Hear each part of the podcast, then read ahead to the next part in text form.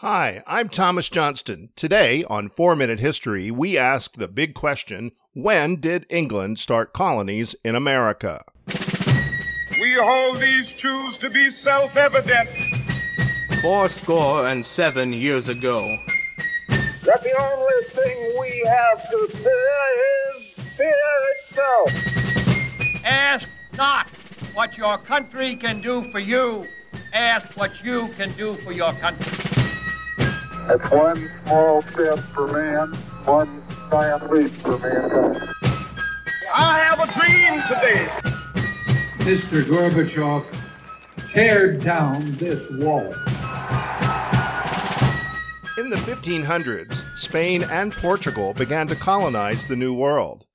Portugal colonized Brazil, while Spain established colonies throughout Central and South America and as far north as Mexico and the American Southwest.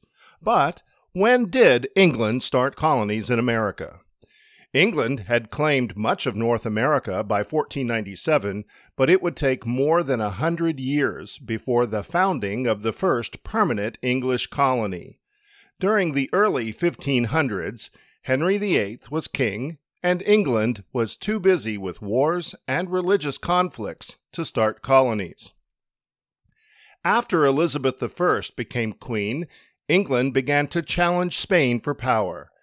Queen Elizabeth encouraged English privateers to launch raids on Spanish ships in order to confiscate gold and silver and other goods. Privateers were like pirates who shared what they took with the Queen. Because of the privateers, the Spanish Armada attacked England in 1588, but the Armada was defeated and England became a powerful nation.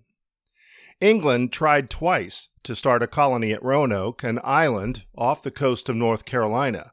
The first attempt in 1585 was led by Sir Walter Raleigh. When the first colony of Roanoke failed, a second group of settlers tried again in 1587. This colony became known as the Lost Colony of Roanoke because it mysteriously disappeared. When a ship arrived from England in 1590 to bring supplies, they found no one there. Historians don't know exactly what happened to the colony of Roanoke, but many believe the colonists blended with nearby Native Americans in order to survive. After Roanoke, it was 17 years before a permanent English colony was established.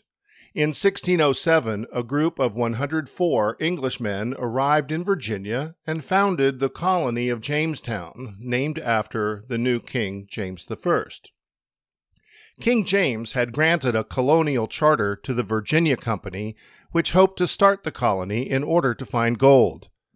At first, many of the settlers died of sickness and hunger, but more colonists came to Jamestown, and under the leadership of John Smith, the colony began to stabilize. But they never did find gold. In 1610, a new group of settlers arrived in Jamestown. One of these men was John Rolfe, who began experimenting with growing tobacco. The farmland around Jamestown proved to be ideal for growing tobacco, and not only did John Rolfe introduce this new cash crop in Jamestown, but he also married Pocahontas, the daughter of an American Indian chief. Their marriage helped to ensure peace between the Powhatan Indians and the English settlers, and Jamestown continued to grow. Because Jamestown was the first permanent English colony, its founding in 1607 marks the real beginning of English colonization in the New World. Do you have a big question about history? If so, you can send an email to bigquestion at 4minutehistory.com and be sure to visit 4minutehistory.com to see some maps and images to help you better understand this podcast.